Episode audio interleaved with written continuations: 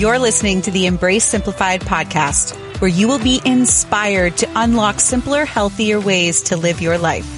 I'm a corporate ladder climber turned entrepreneur on a mission to help busy women feel their best. I'm bringing you real conversation with all my favorites, and we're talking wellness, relationships, money, business, career, and even parenting. I want you to laugh and cry, learn and grow right alongside me. I'm your host, Kirsty. Let's keep it real. Pour your coffee and turn it up. Together, we are going to simplify our life. At first, I thought, episode number one, I'll be sharing what I do. And then I said, it. I'm so over people leading with what they do for a living. I refuse to start there.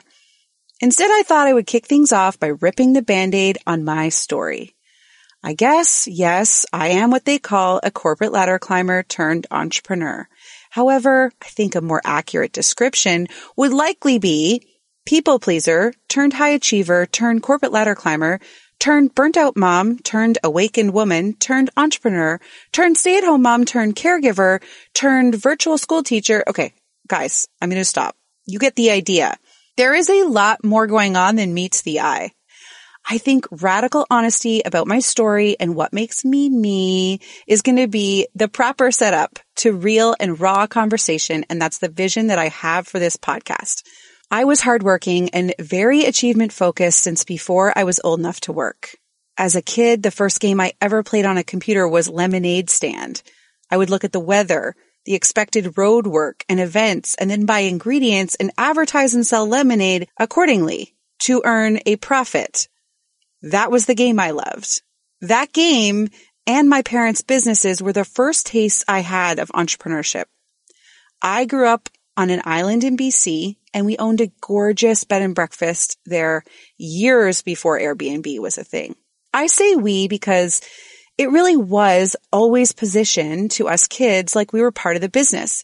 We changed beds, we greeted guests, we stayed quiet during breakfast, and when we grew up, we helped make the muffins and deliver trays of food or answer the door if someone forgot toothpaste. We understood from a young age that by doing these things, our family earned money and that money, well, it went to dinners out, vacations, and other extra things that we loved.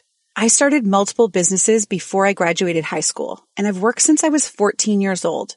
I loved having my own money, but total truth, I was not smart with it at all. Don't be fooled as you hear me talking about this thirst for money and think, oh, she's been making money for so long. Yes, I've been working. Making money came much, much later. After all the Guess jeans were bought and the pricey chemical filled makeup was discovered and the tab for my friend's ice cream was paid for. I was a bossy little girl. So cringe, right? When you grew up in the 80s and 90s, being bossy was a negative thing. Thankfully now, when someone calls my seven year old daughter bossy, I get excited and proud and think, heck yes, she is going to show up as a future leader.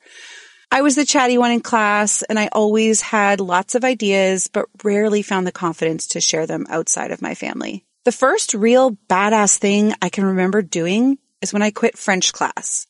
The teacher and I did not get along, but usually teachers loved me. I chose to do a self-directed distance learning option instead. It isn't sounding very badass right now, but believe me, at the time, it was. Okay, let's fast forward now a few decades.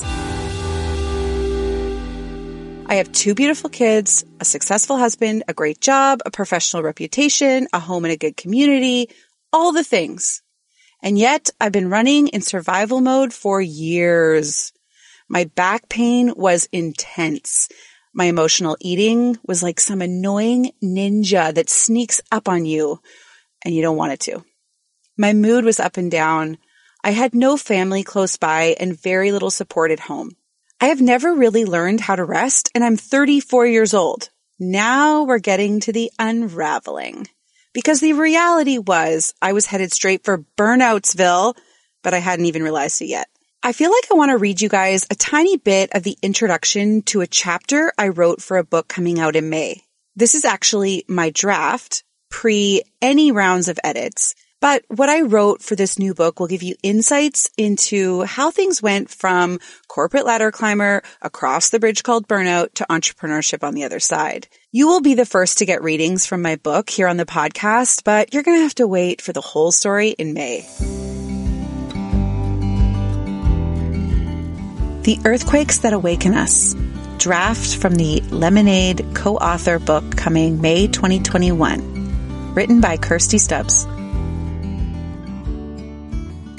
I woke up four years ago, forgetting completely just how fucking badass I was. The truth is, I've done many bold things in my 38 years here on Earth, but life circumstances and adulting led me down safer paths. And after a few too many times doing what I thought I should do, I forgot just how brave I am. In a meeting with my life coach, she suggested I write a list of my boldest moments to remind myself. This was a simple activity that had massive ripples in my life. Highlights from that list included holding a snake on my 10th birthday, taking off solo to Australia at 17 for a year long exchange, kayaking with killer whales, moving across Canada for a boy, asking for a promotion more than once, cutting out toxic friendships, having two babies under two, saying yes to not one, but two major HGTV renovations, and leaving the corporate world to go all in on family and my business. Those were just the big ones. In writing the list, I also realized that as a woman and a mother, there are simpler, smaller moments throughout the day where we take bold action. Yet somehow, they're rarely celebrated. Standing down a toddler who says none of their 14 pairs of socks fit right comes to mind or even speaking up with a smart response to a clueless male leader at work who says something like, well, if you're going to pay someone else to raise your kids all day, then you might as well work here really hard. Yes, that is from my experience. But I also realized that only in hindsight, long after the moment had already passed, do I see how bold it was. And the best example of that is the year I admitted burnout and subsequently took a medical leave from my corporate career.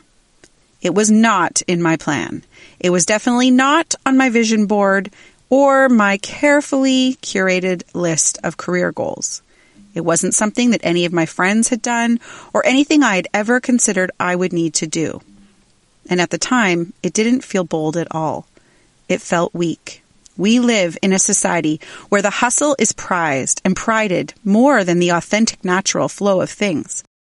We are conditioned to think that asking for help is a sign of weakness, or that we need to guilt ourselves into endless worry for taking time off to rest, or simply slow down because our overall health and well-being is being impacted by this non-stop race we continue to run every day with no end in sight. And although every corporation has some form of ask for help, don't be stressed, we care about your well-being, we keep going without fueling our tank destined to crash and burn unless we make a bold move, taking a stand for ourselves.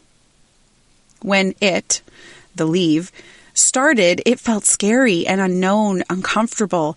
It also turns out stepping away from your job, which for me was my entire identity outside of being a mom, came with a heavy side of shame.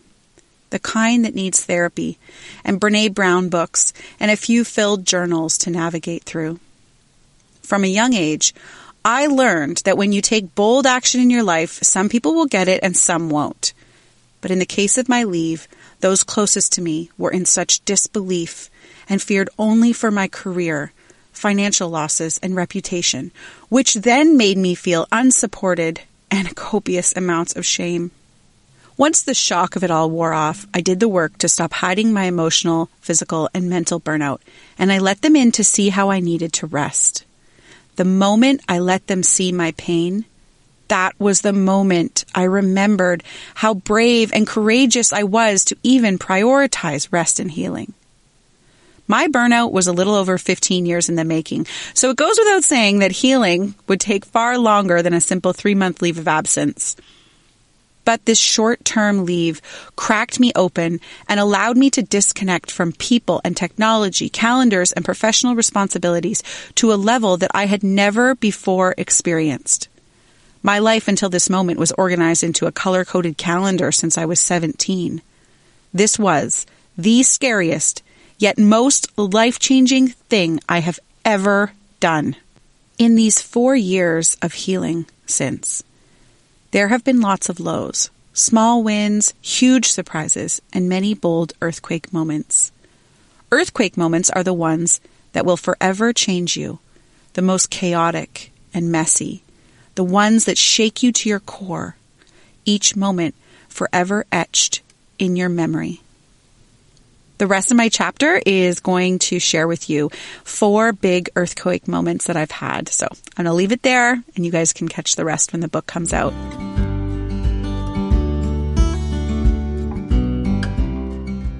All right. So you guys got a taste. I hope you enjoyed it. Look, recovering from burnout has been such a long process. I wouldn't even say I'm on the other side of it entirely yet, to be completely honest with you. But we're going to talk more about that in a coming episode when I discuss unlocking self-care strategies that actually work and helped me along the way. Thanks for being here. Seriously, it means the world to me. My hope is that when these episodes drop weekly, you fit them in while folding a basket of laundry or making kids lunches. Just like I'm sitting in your kitchen with a coffee and we're chatting and there's no lockdown and kids are in school. Ah, imagine that.